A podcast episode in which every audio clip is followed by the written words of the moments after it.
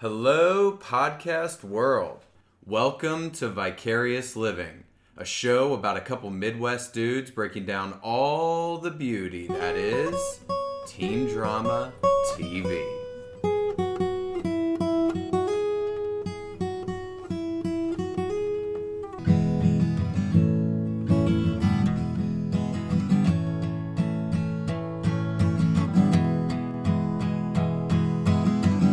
Welcome to Vicarious Living. Welcome back to the pod. We have the dynamic duo, trio actually, back. The original three from podcast creation days Pipes It is good to be back. What's up, Brian? and intern Whitney. Happy to be here. So, uh, the dream team is back. Uh, Pat, you guys had a little hiatus. We just spent about 40 minutes talking about your honeymoon. Sounded lovely. It was lovely. Just list out where you went. You went to Paris. Yeah, we kicked off in Paris. Uh, triple digit weather there, so that was lovely. Topped out at 104. Pretty comfortable. uh, then we Shorts headed weather. headed down uh, south to Cinque Terre, Italy. Uh, gorgeous. Which is your favorite underrated spot, Cinque Terre, Italy. Yeah, highly recommend it. Take the wife, take the girlfriend, take the partner. Make that part of your stop. An Italian adventure. Uh, then we went to Florence, about a day and a half. That's all you need. And uh, but it really was beautiful. And then uh, finished off in Rome. Saw the Coliseum. Saw the Coliseum. We checked off all the big ones. Did you see Russell Crowe? Yeah. He, he stands out front, and you have to pay him like probably about seven or eight euro, depending on how good you are at Right. haggling for a picture with him. Yeah. And he's there Yeah. on weekdays. I figured he would still be there because I don't think he's acting in any movies. I don't think he's done in any movies since then. Um, I want to say though, uh, because it, I was being reminded, you know, the teens brought you guys together. You guys met at this podcast studio because you know intern Whitney worked, got an internship here, and me and Pat obviously were the on-air talent. Yeah. Then we got married three months later. Yeah, so that was pretty cool. But I have another story about the teens bringing people together. Uh, went out with one of Anna's friends, uh, another couple, and actually was our realtor when I bought our house. And they were telling us that the teens, obviously, I'm always pushing our podcast out there to whoever I meet Right. and hang out with. Picked up two Instagram followers that night. You know, Nice. always, always Okay. working it Okay. um, they were telling me that the teens brought them together. Crazy fucking story. So they worked together. He was dating another girl. This is probably like, who knows, five years ago or so. He's dating someone else. Him and Katie worked together. And she would go over to his house every day after work and watch Friday Night Lights. Wow. Oh, I love that. And then eventually, obviously, while the sexual tension's heating up on the screen, Mm-hmm. it's also heating up off the screen. and bad. she essentially wedged her way in with him. And, you know, then that he broke up with his other girlfriend. The teens brought them together too. And now they're married with two fucking kids. I love that story. Me too. So, teens bringing people together, dude. I mean, that's just as classic as it gets. Um, okay, so housekeeping. Pat, give our shit. Vicarious Living Pod at gmail.com and Vicarious Living Podcast on Instagram. By the way, um, the guests that you had while I was gone did a fantastic job. I'm not going to lie, I was pretty nervous when they nailed it both times. Oh, Or I think all three times Yeah. on the, the information. Contact Because like whenever I do that, I'm kind of proud of myself. I'm like, shit, that's a skill that only you have. only you have that skill, Pat. Nobody else could do that, and they just on the spot nailed it. So We I had some you great could guests. say I'm, I'm on the hot seat right now. we really appreciate the fill-ins by our great guests. You know, we really appreciate it. Um, we also got some new tanks in. Did you see that while you were away? I sure did, yeah. twenty dollars each. Get at us on Instagram. Tanks VL Swag cross collab with Wicklow, where we're just crushing through fucking business deals. Um, the other, the last thing to note, this is the half century mark. Number fifty. Fucking, we made it. Five zero. Did you know that, Whitney? Did not know that. So we'll see in this. Uh, we'll see in the One Tree Hill that we're gonna do tonight, episodes twelve and thirteen. That Whitey, one of his lifetime goals was to just reach five hundred wins. That he set that out. It's one of his three lifetime goals. That it's the only thing he wanted to accomplish in life. I think for us, we had you know 50 on our But what, podcast so what goals. were our goals? Like uh, 50, Hit- 50 podcasts. Get a like from Tate Donovan on Instagram. That was on there. Check and check. Get uh, get a comment from Irene Marie on our Eighth and Ocean podcast. Check. Check. That's three checks that we originally put on our goals. Um, the last one that we had, which we still haven't hit yet, is someone from like a remote town in Iowa. Oh, reaching out to us. Send I would say that's email. her number one goal is having yeah, is having a fan come out of the woodwork and just talk about how much the pod's gotten through like got them through a hard time. Yeah. Like, listen, I got in a bad car wreck. Um, I've been bedridden for about three months. Really dark times. Yeah. The only thing that got me through it was your podcast. Was it So- teens? That's that's on the goal list. Um, also, one more piece of housekeeping. I do actually have a gift from you. It's a little souvenir from our trip. Oh yeah. So just wanted to give this to you the Is that the beret? Yeah, So yeah, that beret made. thank you, Jared. no problem. That beret uh, was this the one from the Instagram post in front of the Eiffel Tower? That was the one. Is this actually a gift for me, or is this just for for the you. pod? That, That's an actual gift. I can take gift. that home. You can take that home. Can I wear it to the WNBA game that we're going to in about two hours? I would expect you would. Yeah. So we're going to a WNBA game today because Pat got last in our fantasy football league. So we got to wrap this up as quick as possible so we can get on the road for the ladies on the hardwood. Um, actually, I do have one more bit of housekeeping. Last thing before we get into episodes uh, 12 and 13 from OTH, Whitney has some thoughts about was it Ryan Cabrera? No, Gavin DeGraw. Fuck! God damn! Why did I say Ryan Cabrera? Similar genre. I guess he was kick. You know what it is? Is he was on the hills around this time, dating Audrina a little bit, and I was watching the Hills New Beginnings before I came here, and on the preview for next week, he just pops back up. No nice. one's no one's heard of from him in like 15 years, and he's back. Is he still married to um, Ashlee Simpson? I don't think so. No, no. No. Yeah. So did you have thought? You actually I we just- slammed him pretty yeah, hard. I just felt like after that podcast, uh, in which you said, I believe Gavin DeGraw had one song that mean, I So needed you, to come you, in. You, you made him out to be a one-hit wonder. Yeah, which Which which, Whitney took umbrage with. yeah took significant umbrage and made Pat listen to no less than eh, twenty of his greatest hits. Which I took a bit of umbrage. so, so there were umbrages just going around. Lots of umbrage happening. Uh, but no, just during my high school years, he was top dog at my all He was female guy. high school. Yeah, Mhm. we we had multiple mixtapes of all Gavin DeGraw going around. I could sing most words to his greatest hits, and so yeah, I just wanted to make sure that he got his due. You know, put it out there that he is not a one-hit wonder. So actually, the, I'm glad you brought this up about Gavin Graw because uh, got some other feedback on him from another lady listener, Oh, wow. Lauren S, who's just been reaching out like crazy with good feedback, and she it. was like, uh, "Fuck you, Gavin DeGraw is the man." She listed out his other hits. I was going, yeah, it's too many to count though. so she said, "I don't know if you have anyone's outside of this. Chariot, Uh huh. best I ever had." Mm-hmm. Uh, Follow not over you. Follow through. Yep. And then she said Kristin Cavallari was in a music video for "I'm in Love with a Girl." Yeah. That's a nice Yeah. tip. So And he now fuck. does he does collaborations. Uh, that song "Brother" with I don't know who it's with, but I mean that. What's your favorite Gavin DeGraw song? Yeah, we'll put it in Uh, right here. I'd say "Follow Through." Done. That- Here it definitely. is. So,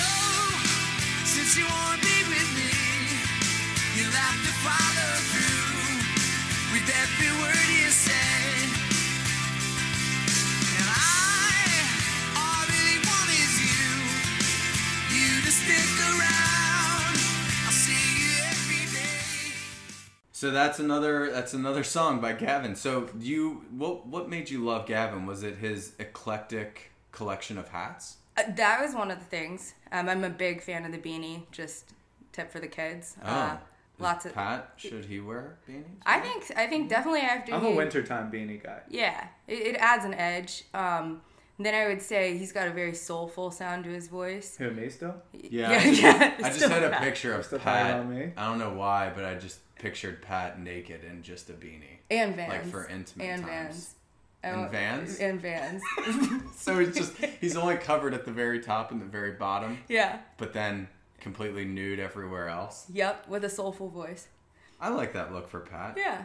we should sure. probably record like that. Yeah.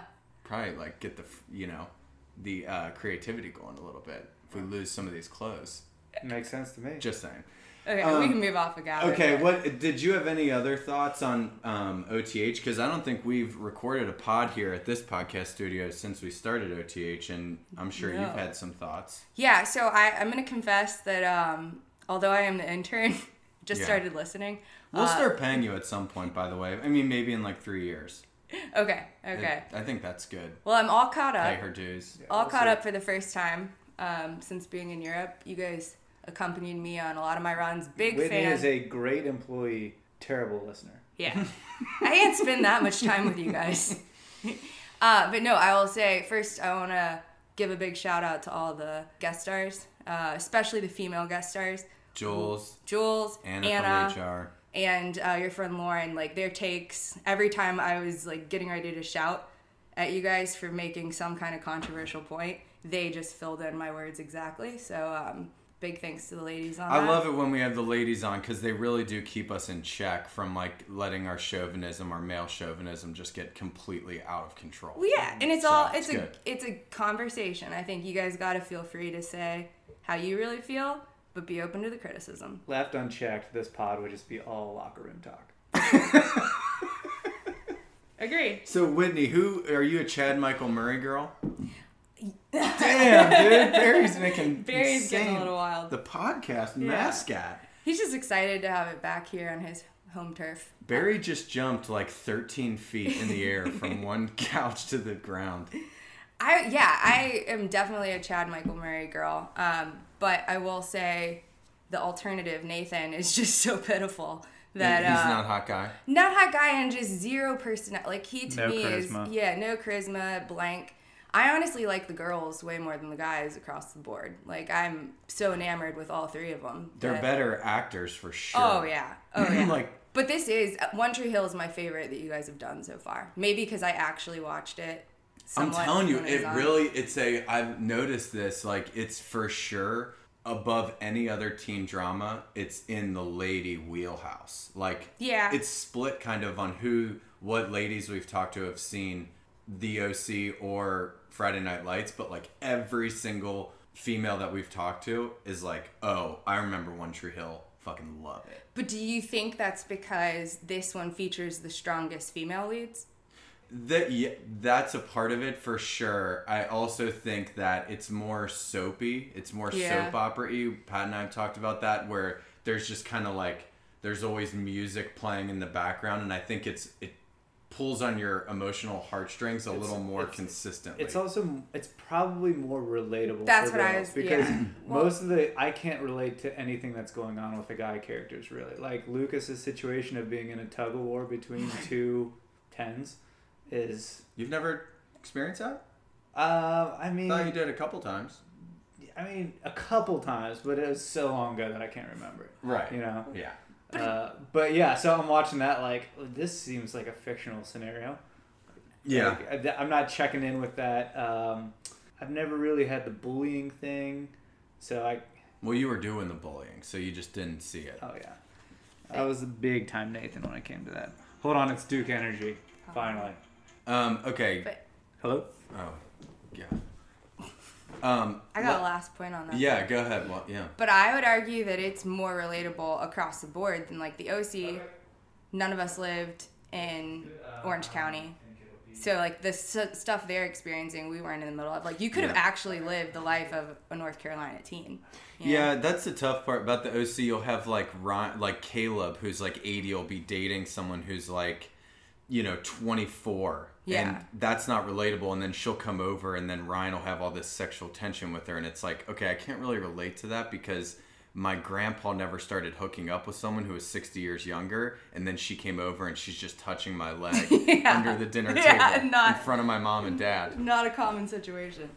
Okay, so the any other lingering thoughts, intern Whitney, on OTH that you've had?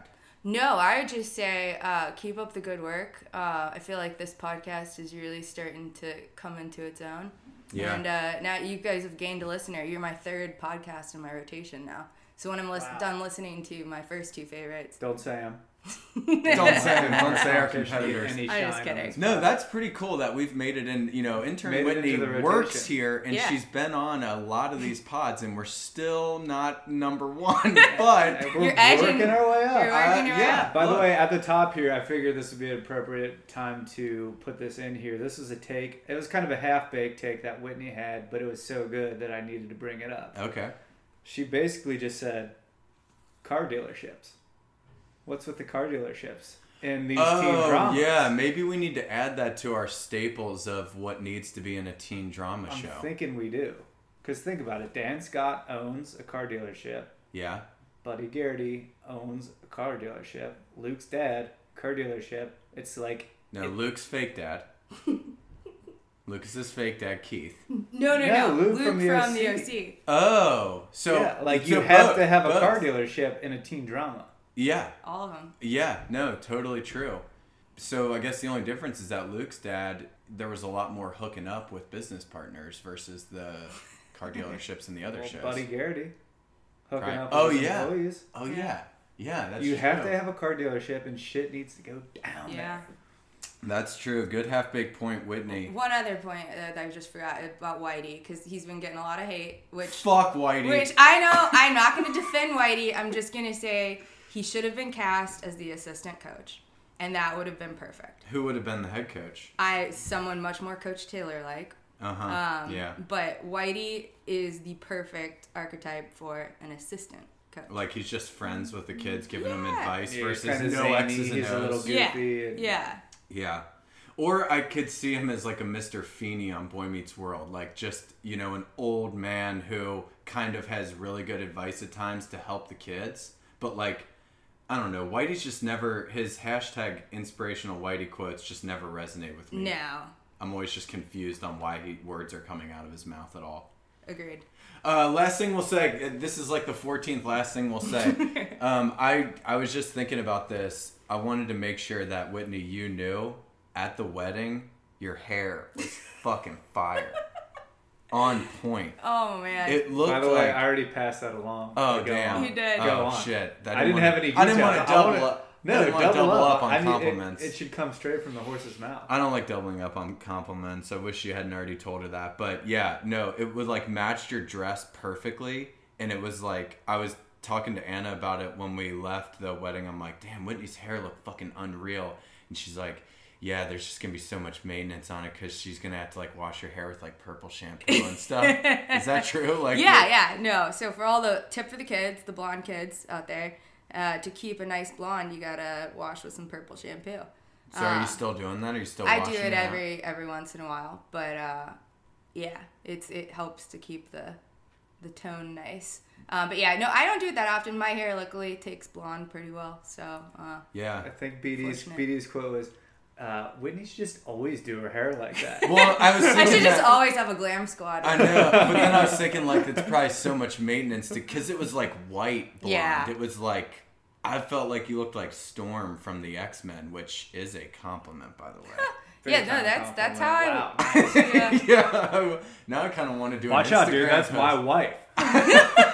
Come rolling out with compliments like Storm from the X Men. Shit, I know, am I now I'm I wanna- supposed to live up to that? Hey, note to myself when I'm doing an Instagram post, like make sure to put Whitney as like A Storm. Storm in one of these fucking photos that I photoshopped. Yeah, no, that was high school and college me. That was my, how my hair was all the time. Have you ever gone brunette? Have you ever tried Uh-huh. it? I did in London for a hot minute. You don't like it? Uh, Some it people was, just look good, like better as blondes, you know? It was okay. It just didn't feel. My hair grows back in blonde, so it looks a little weird. yeah. But yeah.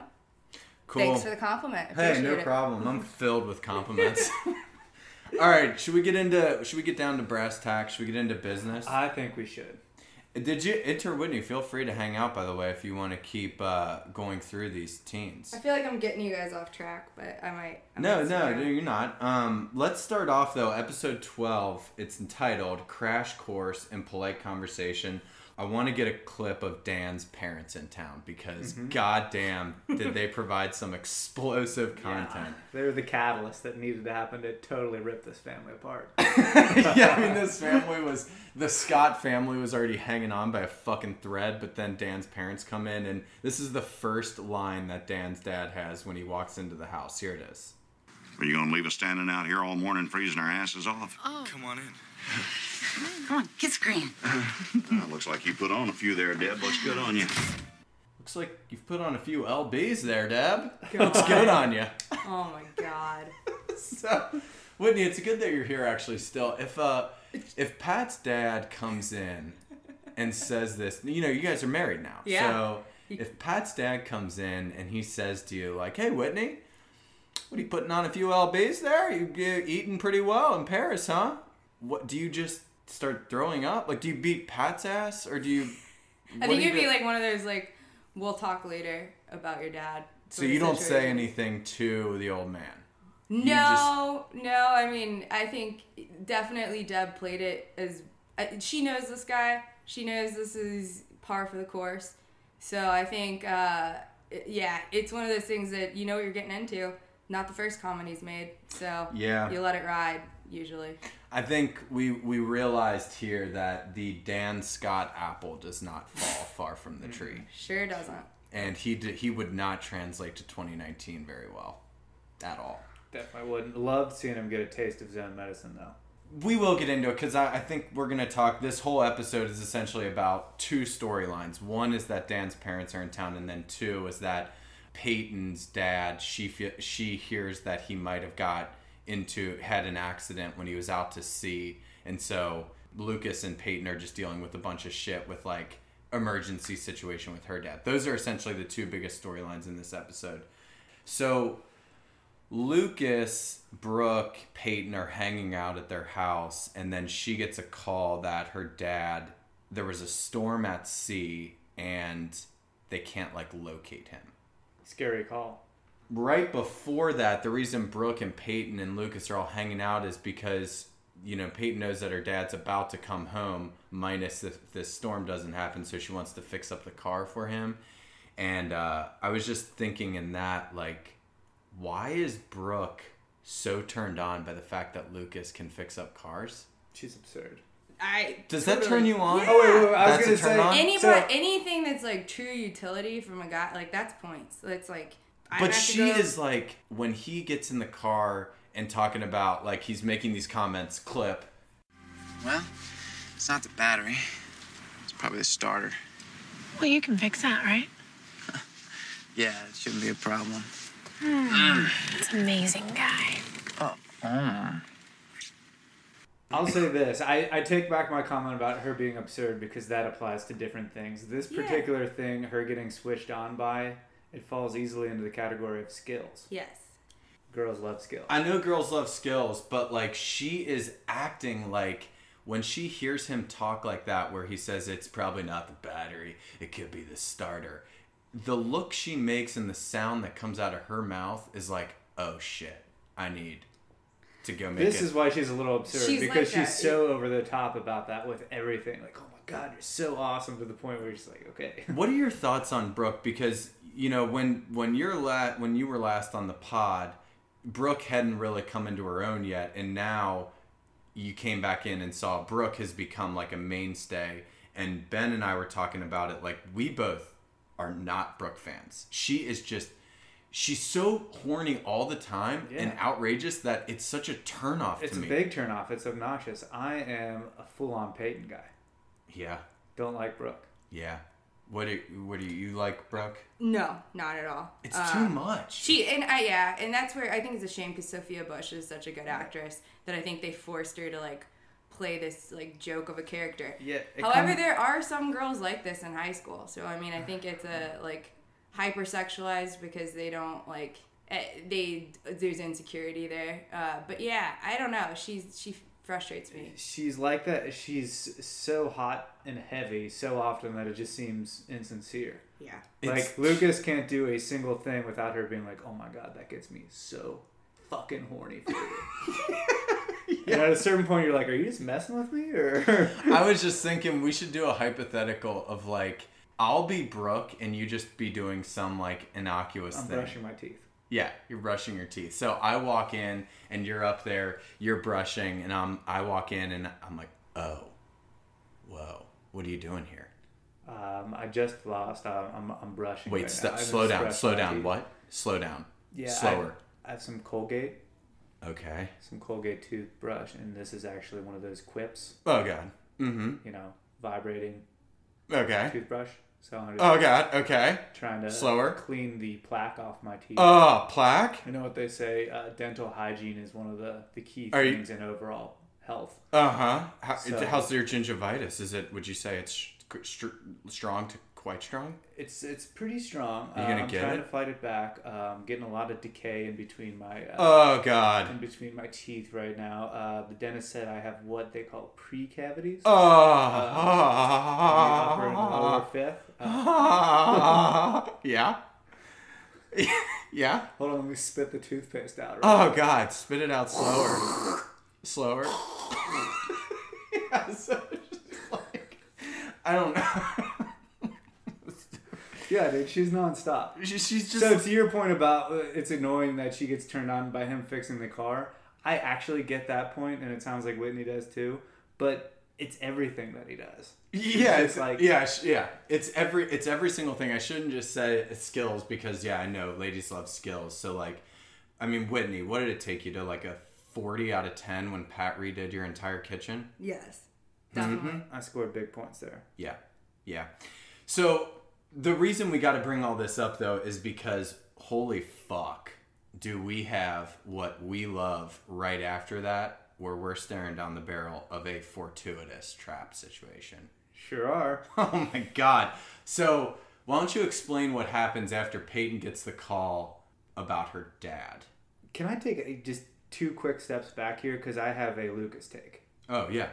So before this all happens, like this unfortunate situation where Peyton's dad may or may not have drowned while he was at work. Yeah. And they have to go like identify the body and this whole dramatic thing happens, which you mentioned.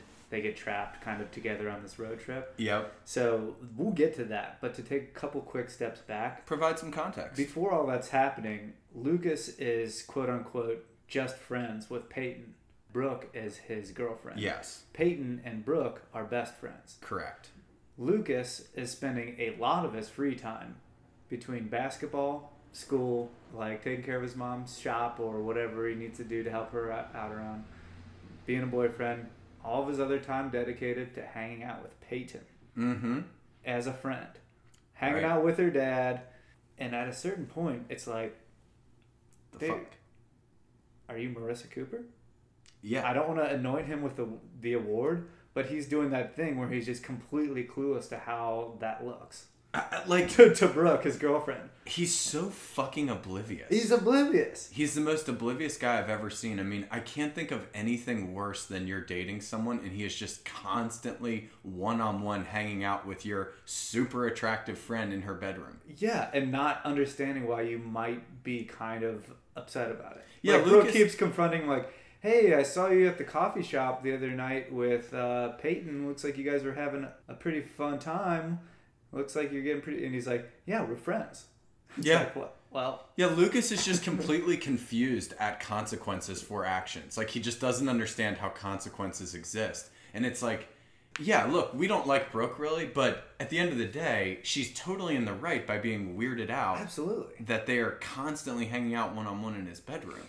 Yeah, it's super He's weird. Pretty much starts every day by just popping over to her house to see what she's up to. Yeah, it's clear that Lucas is just really into Peyton. Yeah. I mean, that's just clear to me. So, anyways, they have this fortuitous trap situation, which is our dream if we're trying to get with a girl, where Brooke just says, clip. You go with Peyton. You sure? Yeah. Lucas, you're good in crisis. Not that there's going to be one, but I would probably end up falling apart and you'd end up taking care of me, which is not the point. So, It's like, wow, another fortuitous situation. Brooke just happens to be really bad in emergencies. So Thank God, Brooke is bad in emergencies. So Brooke is essentially just facilitating. She's just egging on these two to fucking hook up. Mm-hmm. So then they go, they're going to go on this road trip to figure out, like, go to the coroner and figure out if this is Peyton's dad who's dead or not. And another OC like situation where the road is washed out, aka the bridge is up and they can't get is through. closed. Is there no way around that bridge? Apparently not. There's no way. Are we on an island? Is uh, Tree Hill, North Carolina, an island? I don't know much about the North Carolina highway system, but it seems pretty pretty shitty. They can't get out. Somehow the bridge is up. They're on this this like deserted island of Tree Hill, North Carolina. So another fortuitous, awesome situation is the uh, construction guy at the bridge, the washed out bridge or whatever, just goes like, "Hey, there's a motel about two miles back. Obviously, don't drive all the way home. Stay at the motel, just the two of you. I'm also guessing that there's no rooms in that motel where there's multiple beds. I'm also There'll only be sensing one some bed. sexual tension between the two of you. It may or may not be forbidden, so good luck with that. How much taboo can I sense in this car? A lot. So Bridge will be open at 6 a.m. tomorrow. 6 a.m., which means you're to have to spend the night. There's going to be a vending machine, obviously, get some snacks, and just hunker down in the same exact bed. Fucking insane. By the way, it was kind of it was kind of frustrating to watch this because it was like obviously perfect sweet trap situation. You're on a road trip, bridge is washed out, you have to get a hotel room, you're trapped. Sexual tension should be through the roof, except for the unfortunate fact that Peyton does not know whether her dad is dead or not at the time. So Yeah. it's like that kind of takes some Thanks- some of the sexual tension. Thanks for the fucking cock block, my potential dead dad. Hey, thanks, coroner's office, for the buzzkill. Yeah, so as that's going on, let's get back because again, like we were saying, there's two storylines happening in this episode. There's all that going on, sexual taboo tension, trapped situation with Peyton and Lucas. Then there's the Dan Scott family dinner. Let's go back to that to fully dive into uh, Dan's dad. I thought it was actually, you know, we've done a lot of time hating on Dan Scott on this podcast until we got to Ben Jay's episode last week where Dan just became like acquired a number one fan. It was just an epic Dan Scott zag. I really loved that. I was so glad that Ben did a Dan Scott zag because uh, it's been building for me for a while, and like I haven't wanted to accept it, but Ben kind of put me over the edge, and now I feel like I'm just all in on Dan.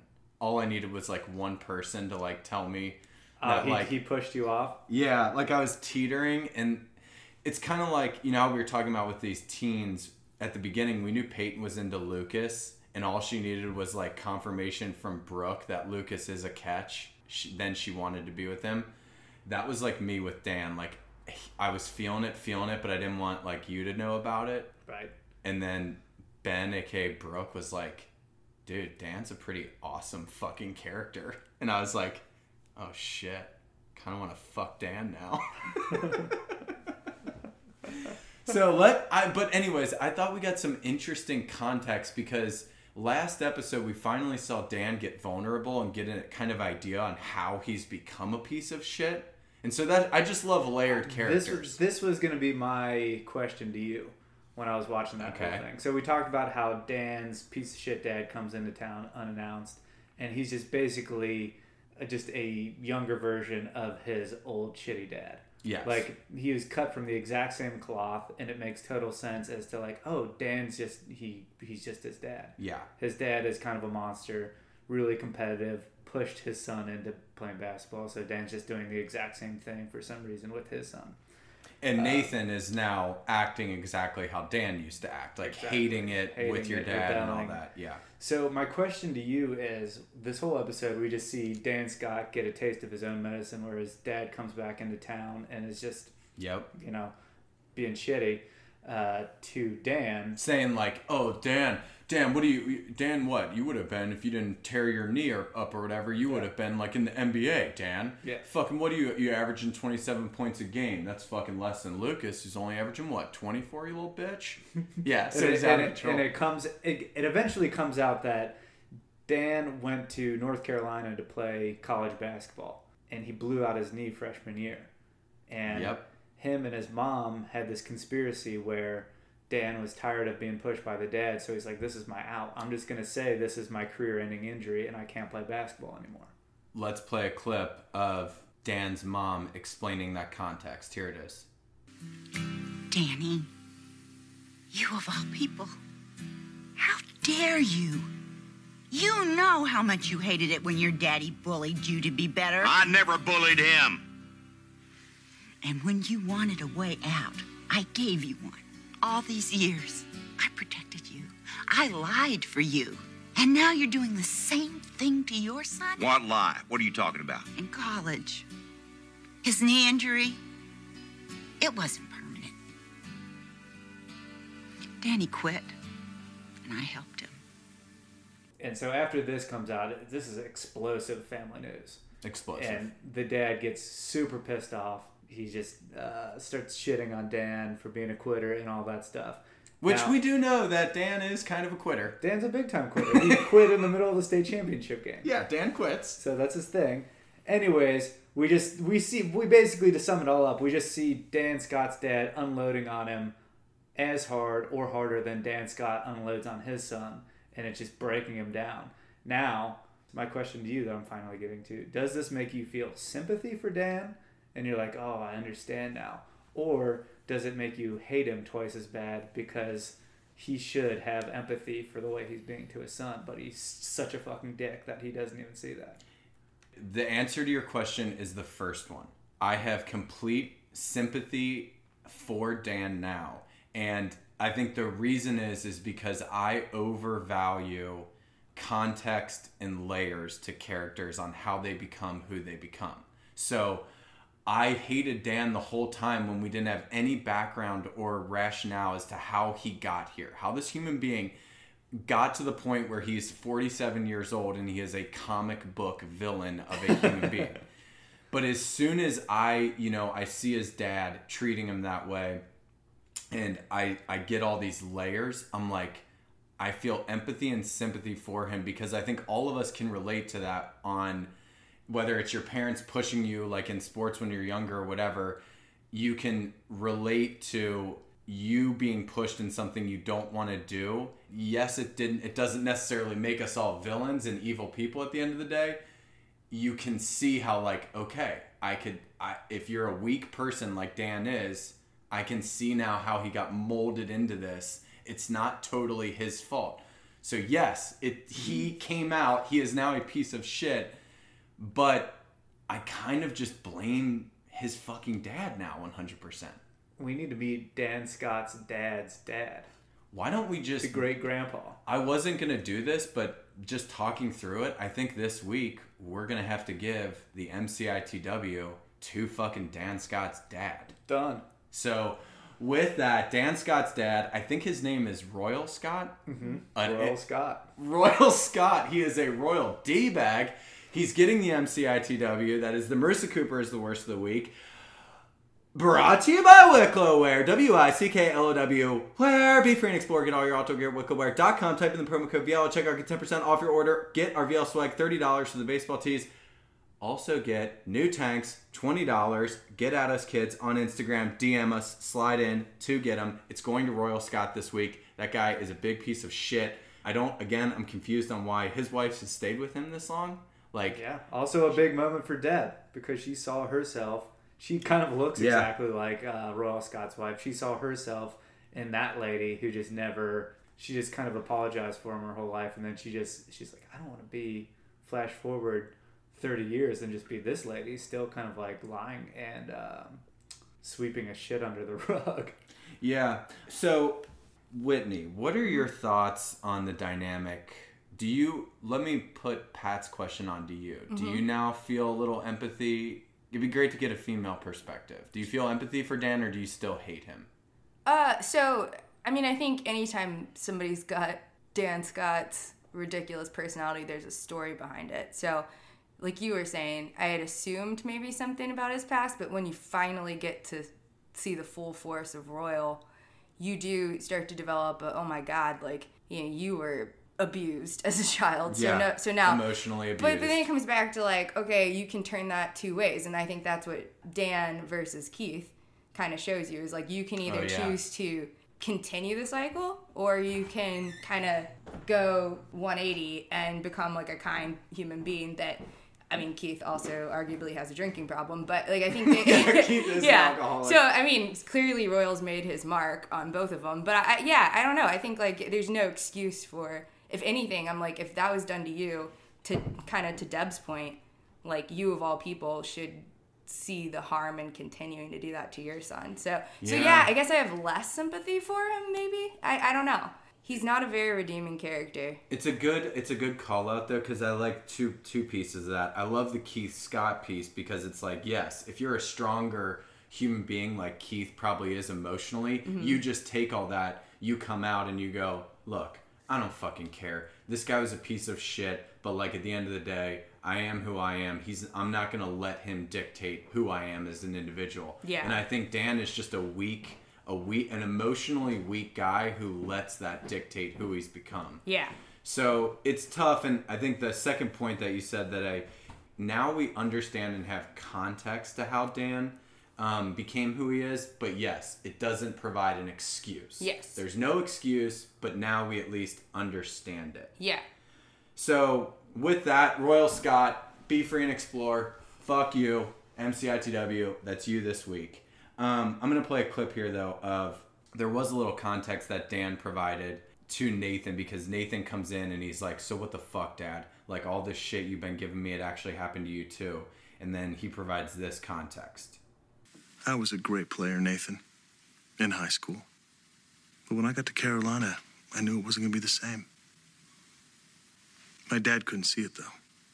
It was hard on your grandmother, too. So when I got hurt, she came to me and pleaded with me to walk away. Said it would be better for all of us. So I did. Worst decision of my life. It felt good to get out from underneath my father. And after a while, I realized I wasn't playing for him at all. The game meant the world to me. I just never took the time to stand back and realize that. So I tried to get back into it rehab, running, weights. It was too late. My knee never responded. It was over for me. Again, he's providing layers, and I feel like were you pushed, I guess, by your parents in like sports or anything when you were younger? Oh my God! Did you hear my dad's speech at our wedding? Oh He's- yeah, dude. I mean, we should talk about yeah, that. Your dad, yeah. I was telling Pat that your dad gave a speech that was no less than forty-seven minutes long Oh my God! at the wedding, and uh, what? So there's a. That's how we can tie it to this. Yeah. Just Did- like parent, and were you embarrassed with your dad at that moment? Oh, but yeah, but I think we can also tie it to that is I'm speaking as somebody who who has a dad who has a lot of Dan Scott in him. He luckily has the redeeming qualities that Dan doesn't have, but my dad won't admit he's wrong, won't say he's sorry. During the speech, I don't know if you caught the part where he mentioned he took like fifth grade girls basketball Yeah. so seriously to the point the booster club had to tell him he couldn't coach anymore because he was too insane.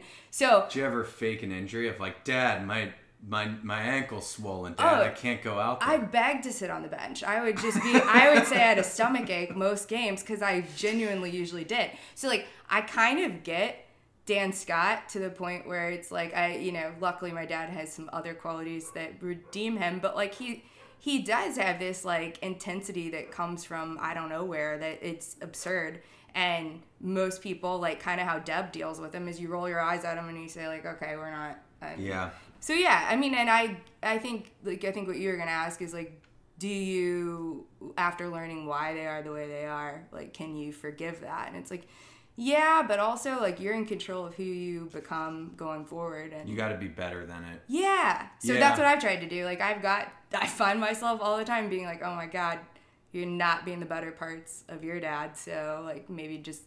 But I think what I took away from your dad, and this is probably what we're not getting with Royal Scott and Mm-hmm. Dan Scott, is that when I saw your dad, I've never met the man. Mm-hmm. I got the vibe of this guy means well. Yes. He loves his daughter uncontrollably, and he just has this personality trait that like makes him crazy about about certain things but at the end of the day he's doing it because he loves you so my i think Yeah. my take is is that there's enough redeeming qualities in your dad that you can just feel that they outweigh the negatives Sure. and i think with royal scott and dan scott it's flipped where we don't see uh, the redeeming qualities are not overweighing the negative ones Yeah. and you don't get it as much with royal scott and dan scott that like hey at the end of the day they're acting crazy like this because they love their kids Yeah. I think their, theirs is more self-centered um, and more of a like the way like if you look at Royal Scott, like the first thing he does when he goes in that car dealership is starts to just brag about Dan Scott's high school basketball statistics and Yeah. it's not for Dan, it's because that pumps his ego up. And I think that's the difference is that like these pa- these two examples of parents who've definitely let living through their kids go way too far. they're living so vicariously through their kids about at the same level that we're currently living vicariously through these teens. Yeah. Um, yeah. It's yeah, they live through them and it just makes them like narcissistic pieces of shit. Definitely. So let's what we'll just say to cap that off is Nathan kind of takes a Keith approach where he goes, "You know what? I'm not going to quit basketball because I don't want to be my dad. I don't want to be like my dad and quit on anything. So I'm not going to quit on the fucking Tree Hill Ravens and I'm going to go back to basketball." Is actually like a fuck you to my dad of like, "You know what, bitch? I'm not a quitter. I'm going to go back and join Whitey on the squad." By the way, how weird was it that Whitey was at that Dan Scott family dinner? So weird. Why was he So there? weird. I don't know why Well, Dan Scott was there or why was Whitey it was there. well was it really some kind of subversive move by keith like that's what dan accuses him of and i was like i, I don't know keith maybe you were trying to Oh, stir the Keith pot invited him? yeah remember he was keith's special guest i thought i'd forgotten this part um, and i thought he was going to bring lucas and i was like this will be good but then whitey walks in and it's like what the hell why that was an interesting choice I uh, just I'm, I'm I'm so confused why the, again Whitey has had no redeeming qualities. You know, Whitey is like Royal Scott on steroids with the lack of redeeming qualities that this show is giving him. Yeah. And I was just confused. Whitey shows up and he's just like regurgitating a bunch of bullshit out of his old man mouth, and you're just like, why are you at the Scott family dinner, you old piece of shit? yeah Get this guy to a nursing home. Oh man I know. I feel bad. I, I actually don't feel bad. I just kind of feel bad because I'm ripping on him right now um, in front of you. But he sucks. I, I, sorry, he sucks. I hate him. Yeah, he's he's uh he's in the wrong role for sure. And I mean, I guess they did put in they put in the wife stuff almost to make But you yeah. feel they made it makes you feel bad for not liking him. But I they didn't really do it, it well does. enough. No. Like either he is a horrendous actor, He's or he they, is a horrendous actor. they didn't do it Yeah. well enough, or something where they tried to do that. Like Camilla, his wife died, and he's dealing Mm-hmm. with some baggage on that. But like, I, I still don't feel that empathy for him. Yeah. I don't feel it. No, I think it's all yeah. He's just a very very bad actor. Yeah, bad acting, Whitey. Um, let's end episode 12 with a song.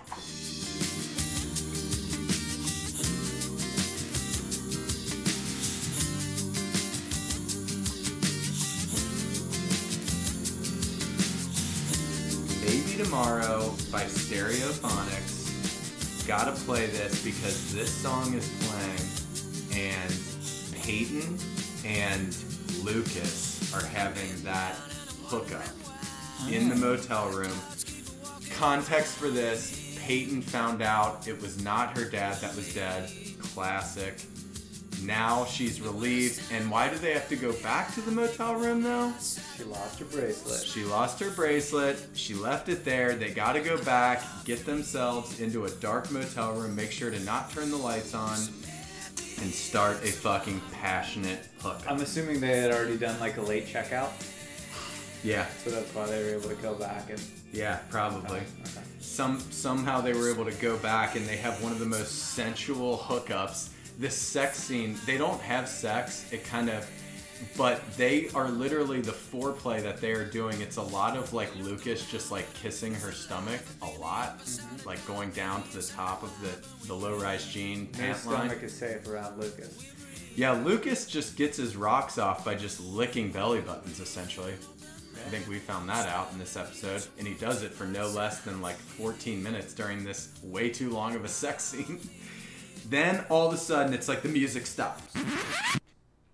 And it stops because all of a sudden, 14 minutes in of Lucas just tongue fucking Peyton's butt.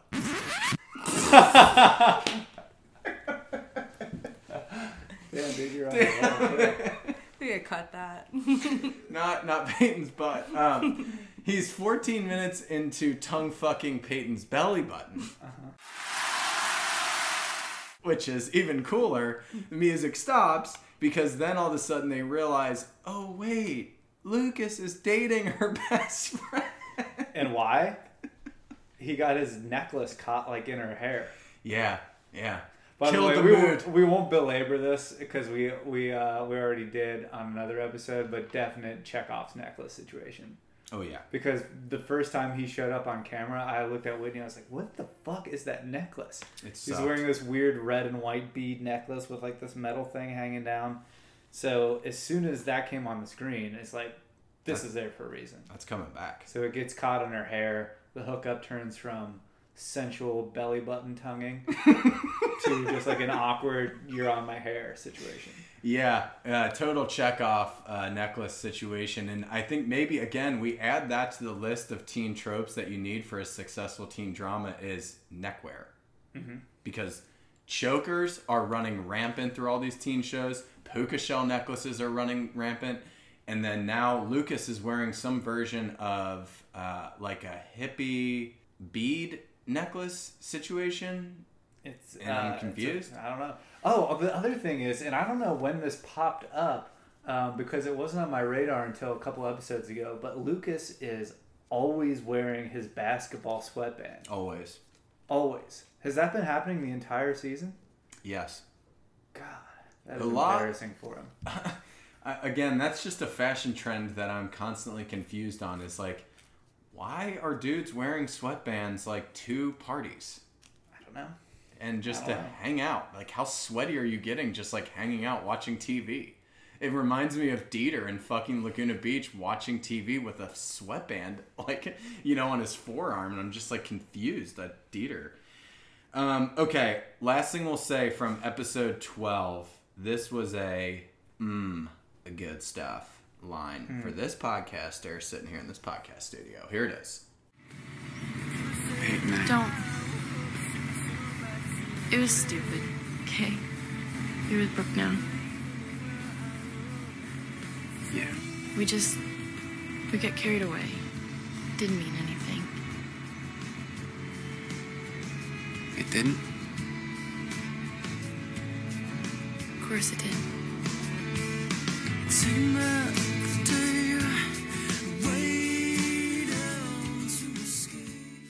she's talking about like it was stupid. It didn't mean anything. And then he goes it didn't? And she's like of course it did. Mm, mmm that's good stuff. I loved it i was like damn like these two are just so fucking meant to be together i don't even care that lucas is cheating um, on brooke at all to be honest it's like one of the few times in life that like i don't care about a cheating situation. Yeah, I was rooting for it pretty hard. Yeah, I'm just rooting for Brooke to get her heart broken by this piece of shit cheater, to be honest. And um, But like Peyton's bad friend too, really bad friend. Brooke has had like two kind of like emotional scenes that were supposed to draw us into her. Other than that, it's just been kind of uh, like the her badgering Luke with seemingly unwanted sexual advances, and so like I never really got hooked on her as his girlfriend, and I think that was kind of intentional. Like you were supposed to be rooting for this hookup. Like Yeah. lest you forget, it was the very next episode that they kind of got together after her like getting drunk and being Cruella de Vil at that party. Mm-hmm. So it's like she went from being almost a villain to all of a sudden now she's the main character's love interest. Yeah, It never really clicked for me. So it was one. I feel it was no guilt at all. It was one. There was one scene, and it was Peyton had that roofie situation Yeah. with that creepy college guy, and Brooke and Lucas had one conversation where she got kind of emotional, and that was all he needed to just full on start dating her. Is Mm-hmm. one like vulnerable moment of her opening up. I mean, Lucas is such an emotional sap that like God, you have one conversation where you open up, and it's all of a sudden like, okay, Let's bang and date. He does kind of address it, and I think this is what he was re- referring to when he's like talking to Peyton and like trying to convince Peyton that she's actually the one. And he says that he was hiding behind Brooke because he was so fucked up in the head and so hurt from being rejected from Peyton that he's like, shit, I can't go through that again. This other girl seems to be just kind of making it easy for me. So, I easy. think I'm just so fucking easy. I think I'm just gonna go that route yeah. because like this girl really really likes me and is making it abundantly clear 100% of the time so let me just even though i don't feel strongly towards her i'm just to go this route and kind of emotionally hide behind her Tip for the kids: don't make it easy because guess what? You may get Lucas for like two weeks or whatever because of just the ease of it. But at the end of the day, he's not gonna want to stay with you. Dudes love a fucking challenge, and if you're that easy, it, all you're doing is you're facilitating a very quick hookup situation, and then he's done with you. That's how bad dudes suck. make it tricky I mean, Whitney, let me get your thoughts on this. How many times have you seen that in life where, you know, before you started working at this podcast studio making no money as our intern, were, did you have that situation where got with guys where like it would be, and I'm sure Pat's gonna love this dialogue. You made it so fucking easy for the guys, and then you were just confused on why he had no interest with you after two weeks. Did mm. that ever happen to you, or were you always making it hard for the guys? No, I, I was notoriously a slow mover. So that's good. That's yeah, good. and I think I will say uh, just a tip for the lady kids Mm-hmm. out there is yeah, when you're young, it might seem like that means you get passed over, you don't get the attention, or you get whatever because guys are looking for the easy when they're really young. It'll pay off in the end. So Yeah, don't give it up so quick, lady Yeah. kids. I mean, that's good. yeah, Good don't advice. don't give it it's a up tortoise in the hare type situation for sure. Yeah, the slow man. What is that saying? The s- the slow one always wins the Slow race. and steady Slow and wins the steady race. wins the race. Yeah. So true for the lady kids. Whitney, slow another and steady ladies Slow and st- and steady yeah. Another thing I want to get your thoughts on as we transition into episode thirteen, hanging by a moment, is uh, Lucas's soul patch Ugh, is disgusting. it's out of control. Mm-hmm. It's the only facial hair that he has on his, on his entire face is just like three inches of blonde hair dangling from his bottom lip. Mm-hmm. It's not. He does? Yeah, it's not for the ladies. I'll tell you that. It can't can't be for the ladies. That's for the dudes. i know exactly what it's for Enlighten Belly button tongue fucking. belly button tickling God. you know that's his move Oh God. We should title this episode Belly "Belly button Button ti- I think Tongue Fucking." I think tickling's cuter. Yeah, belly button tickling's a tickling. little cuter yeah We'll call it belly button tickling. Um, let's get a clip back in here because I've realized now is like I'm transitioning into just full on loving Dan Scott. Thanks, Ben J. Is uh, Dan at therapy is my favorite Dan. He is amazing in therapy. I love it. It's like him with an audience to Ben's point. So he's just on like he's on display. He knows it. This is his forum. yeah he's be- on stage yeah that's a good point he just gets fucking so high on the feeling of people have to listen to him and uh, he has this clip Hey, Doc, did you ever read that article about the mountain climber had his arm wedged beneath a boulder? Hmm. His arm was caught beneath a thousand pound rock, so he cut it off just below the elbow using nothing but a pocket knife. Of course, he had to break the bone first. Some people find that hard to believe. But it's simple, really. He found himself faced with a difficult situation. He did what he had to do to survive. I made a choice to cut away the part of me that had me trapped. And you can question my judgment if you want to. But the fact of the matter is, you can never really understand it until it's you that's caught beneath the weight.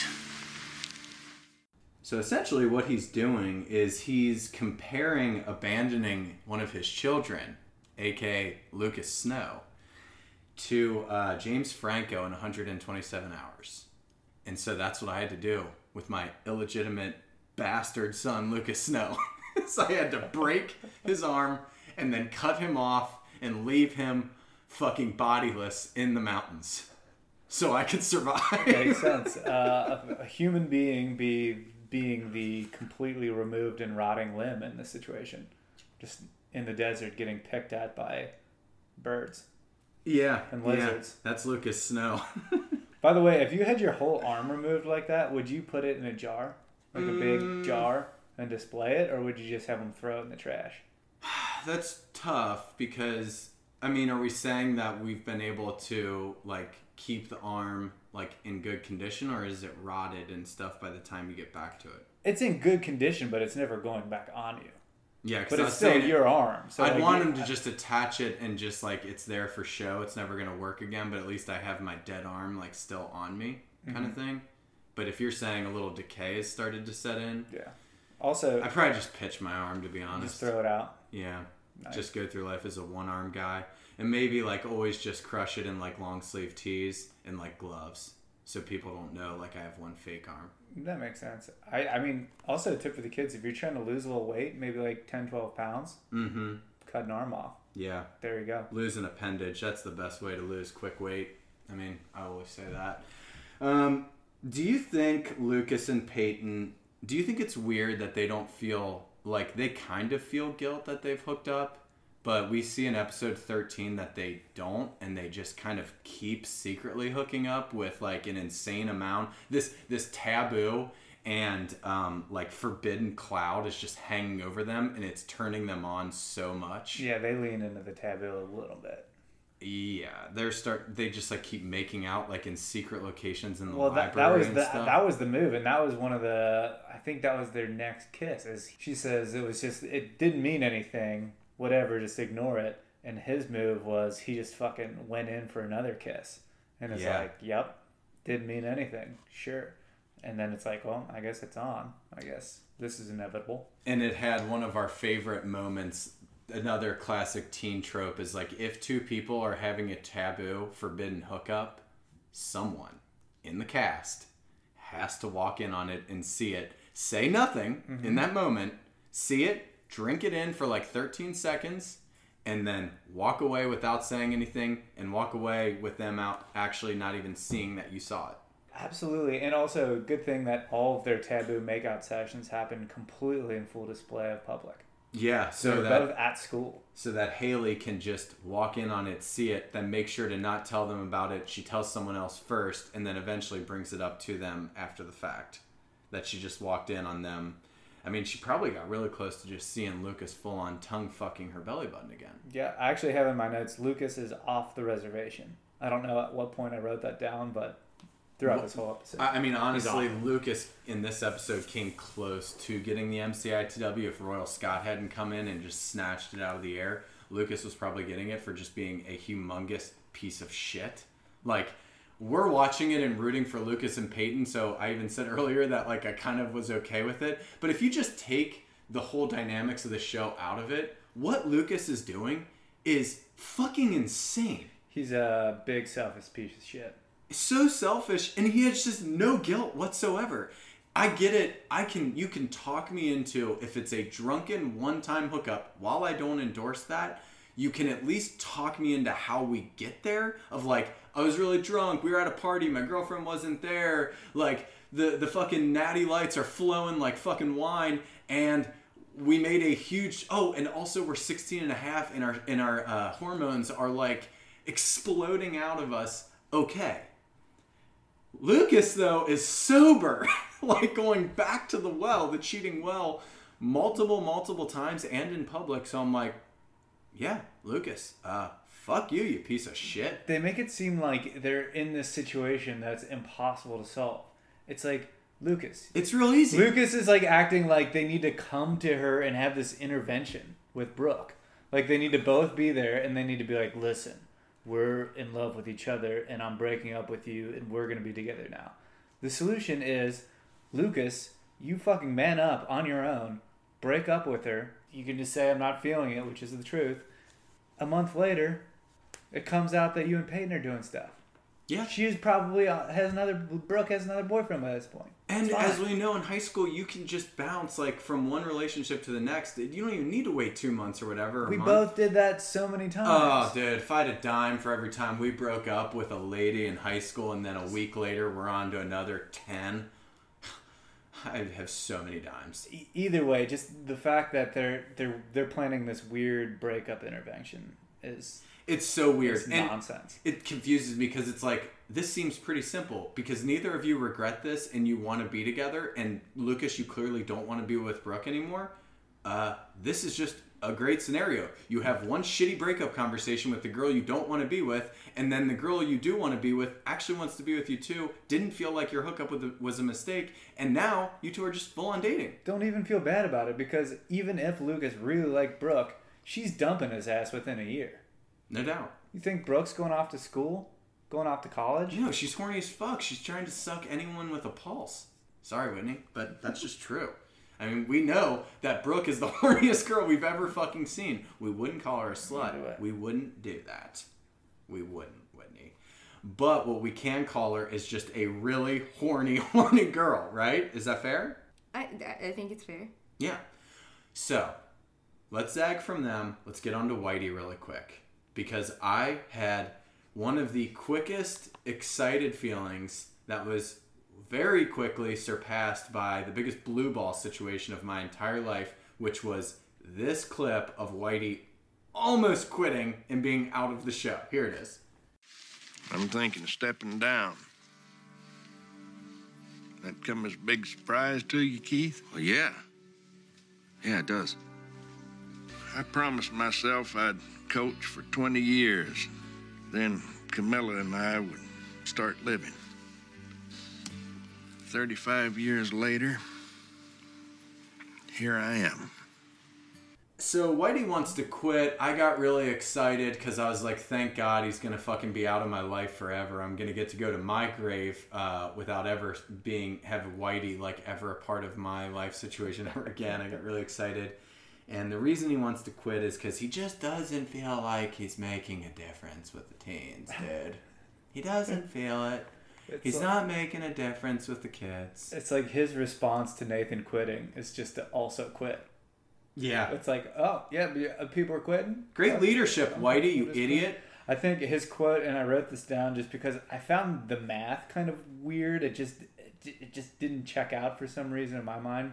He's sitting there looking at a picture of his wife, just contemplating this quitting decision, and he says, "I promised I'd coach for 20 years, and then Camille and I would start living. Yep. Here I am, 35 years later."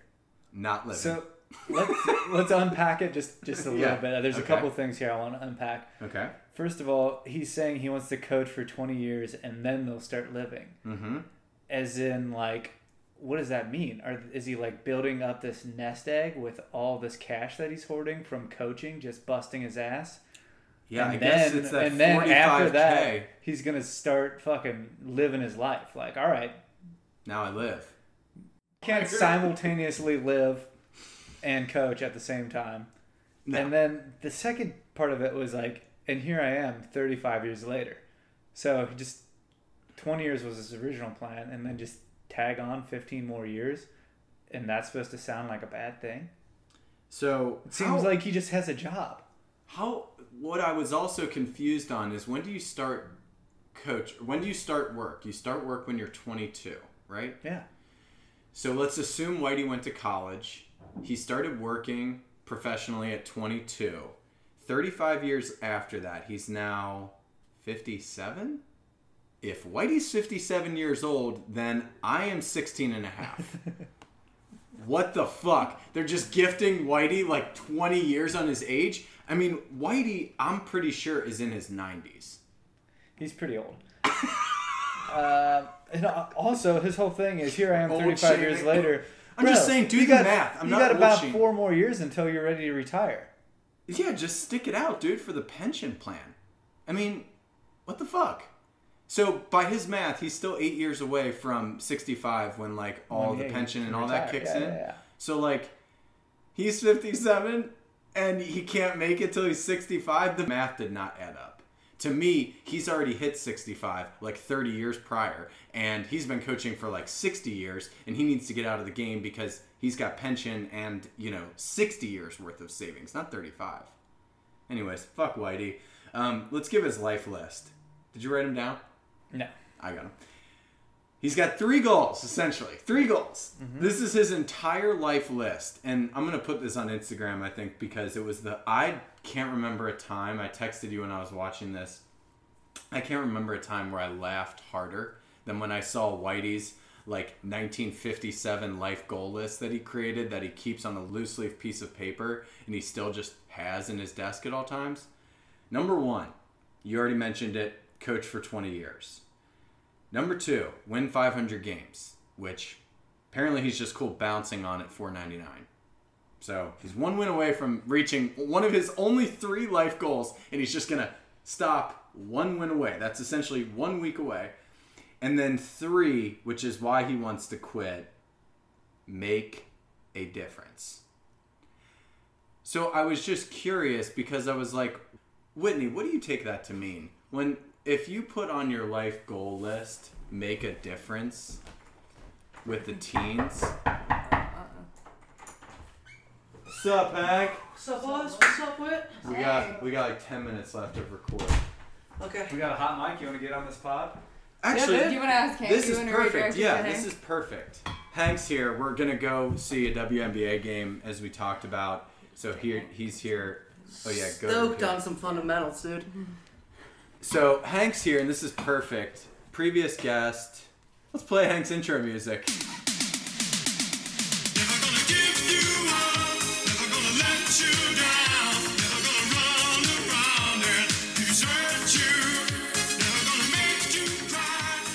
So Hank stepped in for the final 10 minutes. This is perfect because we're talking about Whitey, who is a coach of the teens Okay.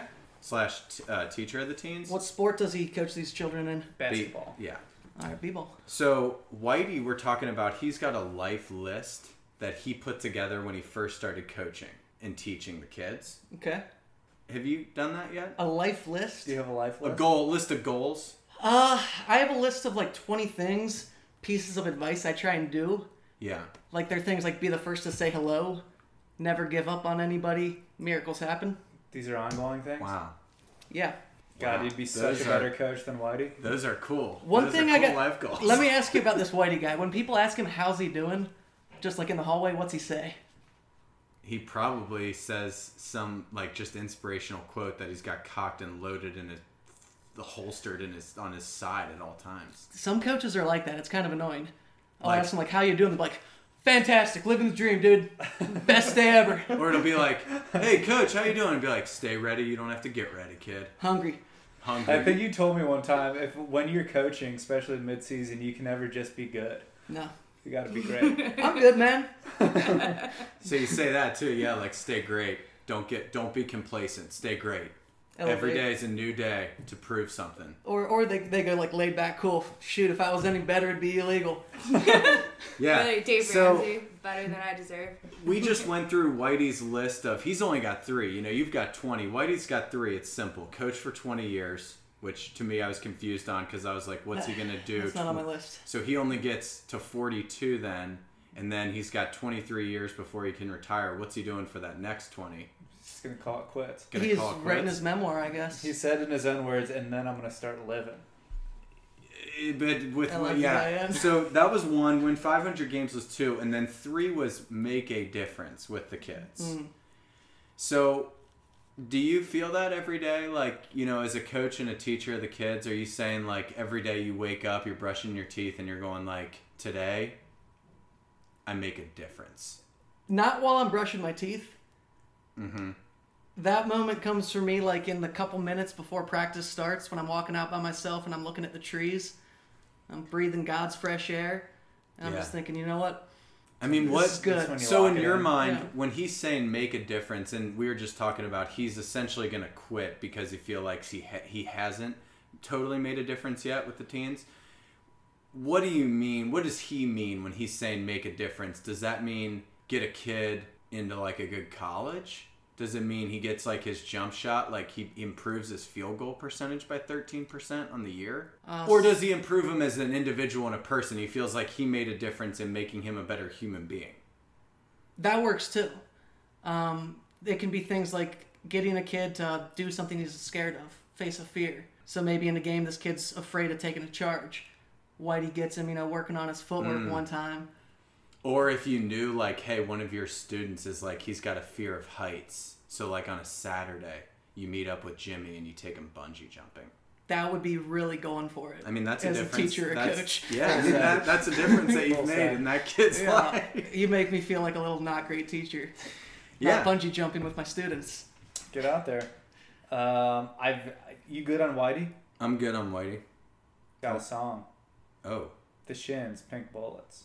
Oh, I love this song. That played in this? song, yeah. What? What's It played during a there? montage. One of our moments. It played during a montage of Keith buying flowers for his Oh. girl who's come back from the airport. That was- aka yeah. Lucas's mom. Yeah. Whitey. Uh, after he decide he might still be contemplating. No, he decides he's not He gonna decides quit. He's gonna stay. He's not gonna quit in the middle of the season. So Whitey's standing at his wife's grave, talking to his wife. Blue ball's complete for me. Uh, Nathan is uh, reading a note, and then Haley is shooting her shot in gym, where she's been trying to practice. Haley's jump shot disgusted the fuck out of me. Bad. Her, her she's tough. just got like a jumping jack. We're not going to see anything like that today. No. Oh, It's dude. all going to be triple threat positions and swishes. Yeah, I mean, wow, what a coincidence that we're watching Haley learn how to play basketball today, and we are a couple hours away from watching the real deal ladies do it on the hardwood. Fucking fever. Super stoked. So uh, stoked for this. Pink Bullets, unreal song, and I just also loved it. It was a quad montage. Same song, ah. four Oh. different emotions happening, and it worked hmm. for all four of them. Quad montage versus So- like a triple montage. Mm-hmm. Double mm-hmm. or a dual montage. So shout out to the Shins for being awesome. Also, another note: one of my favorite moments was when Dan is at the beach house grill- Oh. grilling out by himself. So Oh. first off, charcoal grill grilling out only for yourself. is And I had- such a hassle for just the returns of just you grill one meal for yourself after heating up all the coals and all that stuff. Well, I was confused because it looked like he had a gas grill that he was just not using gas. It wasn't like a charcoal Weber grill. It was like a full-on gas grill that he just put foil over the gas, like uh, where the gas comes out, the burners. He put foil over it and then just put the coals right there. Dan's brain's broken, Sounds so like- we can't drill in too much of it. Is he just an analog guy? It it might be. Um, that was one of my favorite scenes because it's been like these past two episodes. You feel like he's been doing some soul searching, Yeah. like trying to win his family back. Had the thing with his dad where he had to like confront why he is who he is, and like she's trying to keep a hold of his son. Had the emotional moment with his son. You're like, oh, this guy's turning a corner. His brother Keith shows up while he's grilling by himself on his back deck, and Keith is just like, hey man, I was just checking in on you. Dan just relentlessly rips into him Yeah. for the whole entire scene. Shreds and you're like, oh, Yeah. he's still a huge dick. Yeah, Dan So is out of control. Dan was- is. I think that was one of my favorite scenes of the episode. I just want to provide a counterpoint to this because I want to provide a a take on charcoal grills. I am a charcoal grill fan, and so I just want to make it known that I go charcoal over gas 100 times out of 100. Now to your point, will I do it if I'm completely alone by myself? Probably not. But I for me there's nothing better than grilling out. You get the charcoal flavor on the meats for you and your lady and then maybe like future kids and stuff. Mm-hmm. But Yeah, yeah, I don't know if I could do it by myself. Maybe if it's like a weekend thing and like, you know, your wife's out of town and it's like, you know what? I'm not going to half ass this night. I'm going all out. I want to really get, I want to do this right. Maybe that's what he's doing. He was having some me time. Yeah. But he Uh, but the problem is is that it's not just a weekend thing. Deb is officially separated from him. So it is weird that this is just how he's living now. So you'd think he'd be like throwing a hot pocket in the microwave and just, you know, whatever. But um, okay, let's end it with Karen because we just got to bring it up and then we'll wrap it up and go see some ladies Sounds good. shooting hoops. We got to just say it, a real tough scene. It reminded me when Kirsten got into that bad, bad car wreck uh, because we got a second car wreck here. Bad situation. I, I could, I don't know if you could feel it when you were watching it, but when him and Keith were, Lucas and Keith are in the car to go pick up Karen from the airport. She's coming back at the same point as you guys from Italy. Mhm. She's coming back from Italy, Italy the same moment you guys are. Florence, we were there. So they're going to the airport. When they were in the car, I just kept thinking like, this is a wreck. They're gonna get in a wreck. I know it. I just know it. They would not show this car ride if they weren't gonna get into a fucking wreck. They do. Tough fucking scene. Lucas gets torn up, gets fucking T-boned by a car going through a red light, and Lucas is medically in a bad spot. Yeah, it seems like he's got some internal injuries maybe happening, totally unconscious. Rush him to the hospital, emergency surgery. We find out that Keith may or may not have been drinking before this, which is a little wrinkle. I he had Do you hear one the- beer. Do you hear the doctor say, How much have you been drinking? Yeah. So, Taking on the hard issues head yeah, on. We'll put a pin on that. So he's going to be feeling a lot of guilt, I'm thinking. Uh, needless to say, nobody picks Karen up from the airport. And I just kept thinking, uh, because I can't remember how this plays out, but I have a feeling that this is going to turn into a situation where Karen is like blaming Keith because he was drunk driving and he's the reason that Lucas got like all fucked up in that car accident. And I'm like, I know it's going to frustrate me with Karen. I can just see it ahead of time because I'm like, if she blames Keith at all for this, it's fucking bullshit because that was not his fault. He had one fucking beer. He was probably at like 0.02 and he just was making a turn at a green arrow and someone went through a red and T-boned him. It was not his fault. Let's just say Keith might have to wait a little bit longer on that Karen sex. Mm-hmm. Yeah, he's gonna maybe have to wait another 18 years Mhm. to have sex with uh with this girl. Okay. MVP, who you got? Um, for my MVP, I am going with Lucas. Really? Because I almost gave him the MCITW on this episode, and he's getting the MVP too. You got to realize, you ride a razor's edge with this shit, dude. Yeah. With yeah. Our MVP isn't Luke. who was our favorite character in the episode because of how morally sound they were. It's who's churning up the most drama. And Who's for churning? me, this Who's episode, churning? it was that belly button kisser, Lucas. He was tongue fucking the shit out of her belly button. He sure was. So right to the top of the MVP list. Yeah, so yeah. Lucas is just in this whirlwind of being caught in between the two hottest girls in Tree Hill. Maybe in the country. Probably, probably.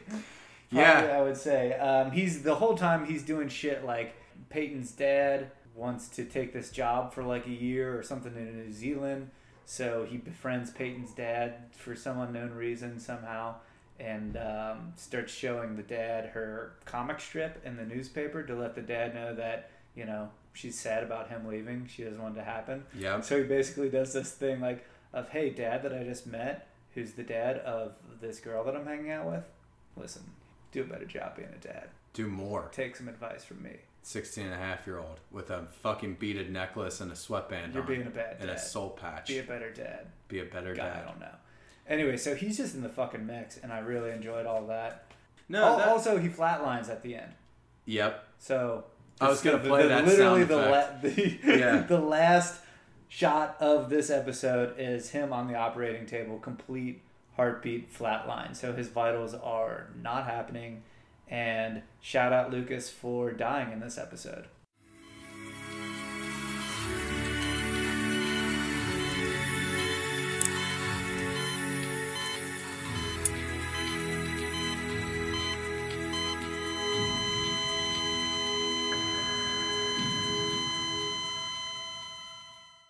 Yeah, no, great stuff. I love it because you're right. Lucas, he was churning. He was uh, fucking in the mix, dude. He was like in a fucking fondue pot, dude. Just like melting it through all the other ingredients, getting them all mixed in there, fucking creating drama. I fucking love it. He was in the mix. He did die at the end of this episode. We'll see if he stays dead. I feel like they got to bring him back to life. Just, you know, for the storylines and stuff. But with that, we'll tell the kids. Kids, you tuck on in. You sleep tight. You have a really good night's sleep. Kids and Pat, Clear eyes, full hearts, do less, kids. do with us. Let's go watch some females, dude. Why don't you do it? Sweet. So this guy's licking belly buttons? yeah. Well, where's he going to college? the Naval Academy?